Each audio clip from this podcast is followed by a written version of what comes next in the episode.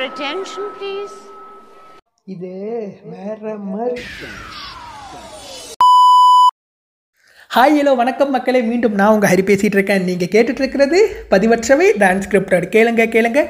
நான் பேசும்போதெல்லாம் கேளுங்க. எல்லாரும் எப்படி இருக்கீங்க? ரொம்ப சேஃபாக இருக்கீங்க? ஹாப்பியாக இருக்கீங்க நான் நம்புகிறேன் நம்மளுடைய நாடும் உலகமும் அதோட இயல்பு நிலைமைக்கு திரும்பிட்டு இருக்கு. அடுத்த மாதத்துலேருந்து எல்லாம் பழைய நிலைமைக்கு மாறும் அப்படிங்கிற மாதிரி பேசிக்கிறாங்க. என்ன எப்படி மாறினாலும் நம்மளுக்கு நம்மளோட சேஃப்டி முக்கியம் பாதுகாப்பாக இருங்க. முகக்கவசம் போட மறக்காதீங்க சானிடைஸ் பண்ண மறக்காதீங்க அப்படின்னு சொல்லிட்டு சேஃப்டியாக இருங்கன்னு சொல்லிட்டு நான் இன்றைக்கி எதை பற்றி பேச போகிறேன் அப்படிங்கிறது சொல்கிறதுக்கு முன்னாடி நான் ஏன் அதை பற்றி பேச போகிறேன் அப்படிங்கிறது நான் உங்ககிட்ட சொல்லிடுறேன். போன பதிவு ரிலீஸ் ஆனதுக்கப்புறமா நான் வந்துட்டு என்னோடய ஃப்ரெண்ட்ஸை மீட் பண்ண போயிருந்தேன். மீட் பண்ணி முடிச்சுட்டு நாங்கள் ஒரு மெஸ்ஸுக்கு சாப்பிட போனோம். அந்த மெஸ்ஸில் பாரதி எழுதிய நான் வீழ்வேன் என்று நினைத்தாயோ? அப்படிங்கிற ஒரு கவிதை தொகுப்பு இருந்துச்சு. அந்த அட்டையை பார்த்த உடனே நான் கொஞ்சம் அப்படியே உற்சாகமாயிட்டேன். என்னோட உற்சாகத்தை பார்த்த ஒரு நண்பன் என்கிட்ட சொன்னால் எங்கே அந்த கவிதையை முழுசாக பார்க்காம சொல்லுன்னா? நான் அதை பார்க்காம சொல்லிட்டேன். ஸோ நாங்கள் பேசிகிட்டு இருந்த டாபிக் மாதிரி எங்களுடைய டாபிக் வந்துட்டு பாரதி பக்கமும் தமிழ் பக்கமும் திரும்பிச்சு. ஸோ இதை பற்றி நாங்கள் பாரதியை பற்றி பேசிகிட்டு இருக்கும்போது குறைந்தபட்சம் என் நண்பன் மூன்று முறையாவது சொன்ன ஒரே வாக்கியம் ரௌதிரம் பழகு. அடுத்து என்னடா பேசலாம் அப்படின்னு யோசிச்சுட்டு இருந்த எனக்கு கையில் வெண்ணெய் வச்சுட்டு நெய் கலரியாடா வெண்ணெய் அப்படிங்கிற மாதிரி இருந்துச்சு. ஸோ இன்றைக்கி நான் பேச போகிறது ரௌதிரம் பழகு. தமிழ் பேச தெரிஞ்ச தமிழனுக்கு பாரதி தெரியாமல் இருக்கிறது அதிசயம்தான்.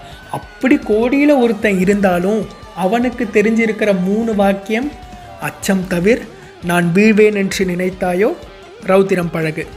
இந்த வரியெல்லாம் பாரதி தான் எழுதினான்னு கூட அவங்களுக்கு தெரியாது. எந்த பாட்டில் வந்துச்சுன்னு கூட அவங்களுக்கு தெரியாது. இந்த மூணில் ரெண்டு ஆத்திச்சூடியில் வந்துச்சுன்னு சொன்னால் ஆத்திச்சூடியா? அவ்வ எழுதினதா இது? அப்படின்னு ஆச்சரியமாக பார்க்குற பல பேரும் இருக்காங்க. ஏன்னா அவங்களுக்கெல்லாம் தெரியாது பாரதியும் புதிய ஆத்திச்சூடின்னு ஒரு பெரிய தொகுப்பே எழுதியிருக்கான் அப்படிங்கிறது. ஆமாம் பாரதி எழுதின புதிய ஆத்திச்சூடி அப்படிங்கிற தொகுப்பிலிருந்து வந்தது தான் ரௌதிரம் பழகு அப்படிங்கிற வாக்கியம். ஔவை மாதிரியே தமிழில் உள்ள எல்லா எழுத்துக்களையும் வச்சு பாரதியும் ஆத்திச்சூடி எழுதியிருக்கான். ஆனால் அந்த மொத்த ஆட்டிச்சூடிலையும் பாரதி ரெண்டே விஷயத்தை மட்டும்தான் பழக சொல்லுவான். ஒன்று போர்த்தொழில் பழகு இன்னொன்று ரௌதிரம் பழகு. ரௌதிரம்னா என்னப்பா? நம்ம நம்ம கூகுள் அண்ணங்கிட்ட போய் நம்ம ரௌதிரம்னா என்ன? ரௌதிரம் பொருள் தருக அப்படின்னு கேட்டோம்னா அவர் சொல்லுவார். கோபம் சினம் ஆத்திரம் இதுதான் ரௌத்திரத்தோட பொருள்கள் அப்படின்னு சொல்லி அவர் சொல்லுவார்.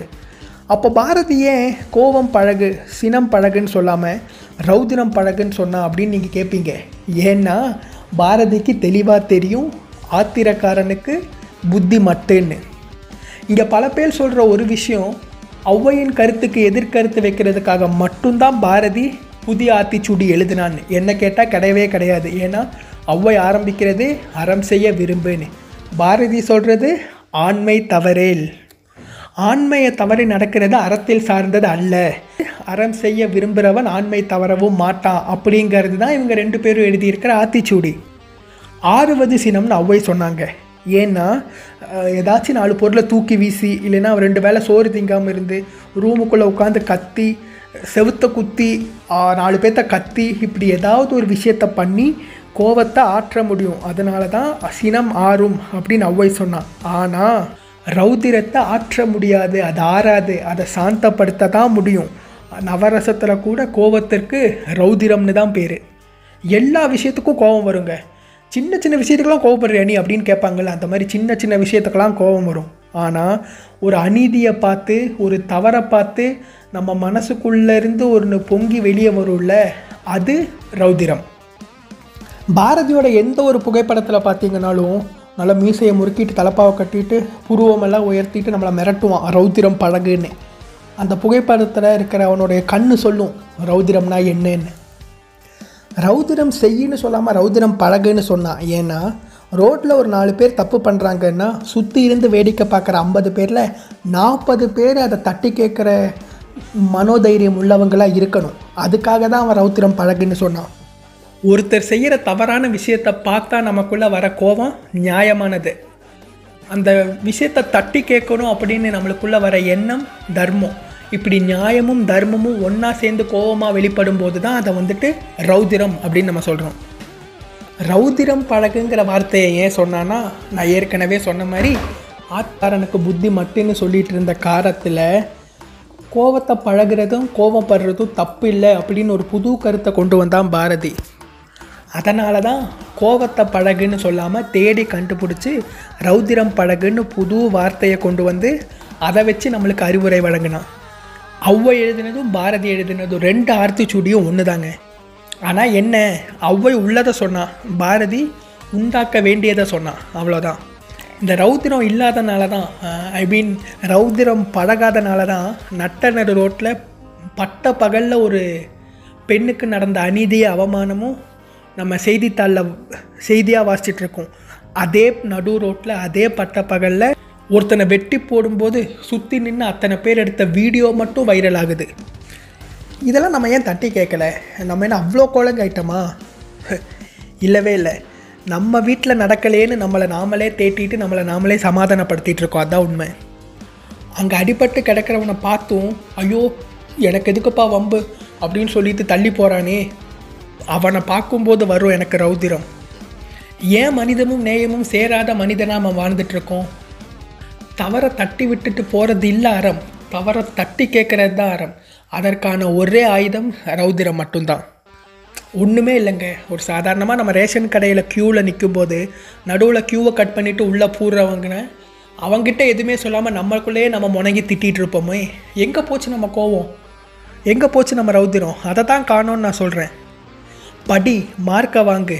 வாழ்க்கையில் ஜெய் அப்படிங்கிறத மட்டும் நம்ம சொல்லிகிட்டு இருக்கோம். அப்படிங்கிறத மட்டும் நம்ம எல்லாத்துக்கும் சொல்லி கொடுத்துட்ருக்கோம் அதை மட்டும் சொல்லாமல் சமுதாயத்திலேயோ சுயமாவோ தவற பார்த்தா தட்டி கேளுன்னு சொல்லி கொடுங்க. அறம் செய்ய விரும்பு.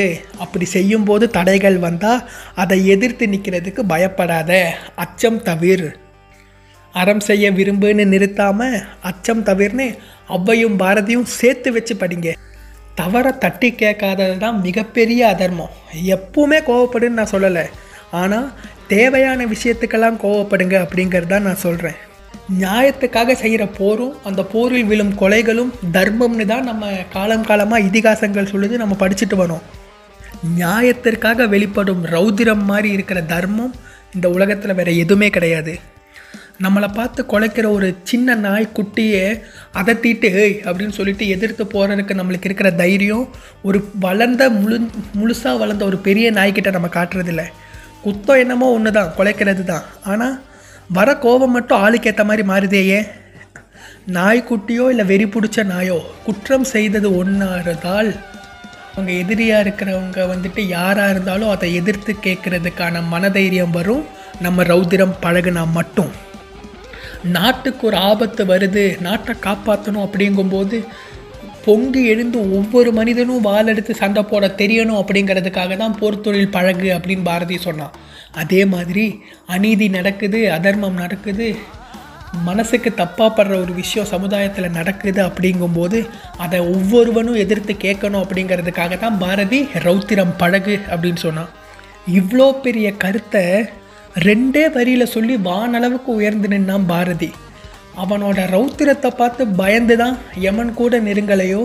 அவனை யமனே நெருங்க பயப்படும் யானை தாக்கி அவன் இறந்தானோ? ஒரு நல்ல மனுஷனை ட்ரெயினை விற்று உதச்ச வெள்ளையம் மீது அவன் கொண்ட கோபந்தான் மனுஷன் மனிதன் அனைவரும் சமம். மனிதன் அனைவருக்கும் சம உரிமை உண்டுடே நீ அந்த ட்ரெயினில் ஏறுவினா நானும் ஏறுவேன். என்ன நீ வெள்ளையாக இருக்க? நான் ப்ரௌனாக இருக்க அவ்வளோதான் மேட்ரு உனக்கு என்ன உரிமை இருக்கோ அதை எனக்கும் இருக்குது அப்படிங்கிற ஒரு நியாயமான கோபம் பயமான கோபத்தாலையும் சினத்தாலையும் அவன் விரல்கள் சிந்திய இரத்த துளிகள் தான் ரௌதிரம் பழகு என்னும் பாக்கியம் நடக்கும் அநீதியை தட்டி கேட்கும் நெஞ்சுரம் வேண்டும் அப்படிங்கிறத காந்திக்கே உணர்த்தினது பாரதி தான் அதுதானே ரௌதிரம்? மனுஷ ஒவ்வொருவனுக்குள்ளேயும் மனித நேயம் மறைஞ்சிருக்கிற மாதிரி ரௌதிரமும் புதஞ்சு தான் இருக்குது அதை தோண்டி வெளியே எடுத்து உபயோகப்படுத்த பழகிக்கோ அப்படிங்கிறது தான் நான் சொல்கிறேன் பெண்களுக்கு நடக்கிற அநீதிக்கு எதிராக நீ காட்டுற ரௌதிரம் பெண்ணினத்தையே காக்கும்.